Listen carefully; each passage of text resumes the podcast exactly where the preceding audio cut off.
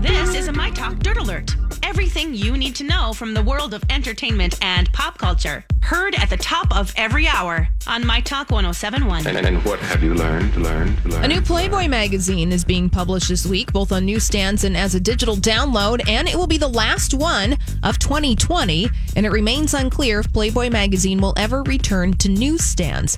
The CEO of Playboy Enterprises says the current COVID 19 pandemic accelerated Playboy's plans to press pause on the publication of the print product, which he says has only been able to reach a small sub- sub- subset of their audience. That's because they quit printing it and then they came back and forgot to kind of tell, Tell us. people. Well, and there in you the go. meantime, a hustler, uh, uh, hustler's just been out there printing and printing and printing since seventies or whatever. Yes. I just saw it at a at a newsstand. Playboy In the or shrink- Hustler? Hustler. In the shrink wrapper, I think it pen, Hustler or Penthouse, one of the two. I was just like, wow, that magazine is still out there. Still going. Mm-hmm. All right. The Eurovision Song Contest, set to take place in Rotterdam, Netherlands in May, has been canceled this attempt despite attempts to find alternate solutions.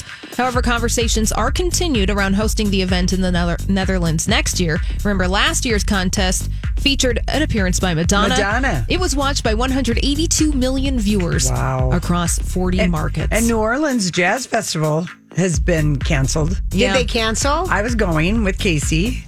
and they announced that it's canceled now. They've announced it's going to be rescheduled for the fall, but they haven't given us the two weekends yet.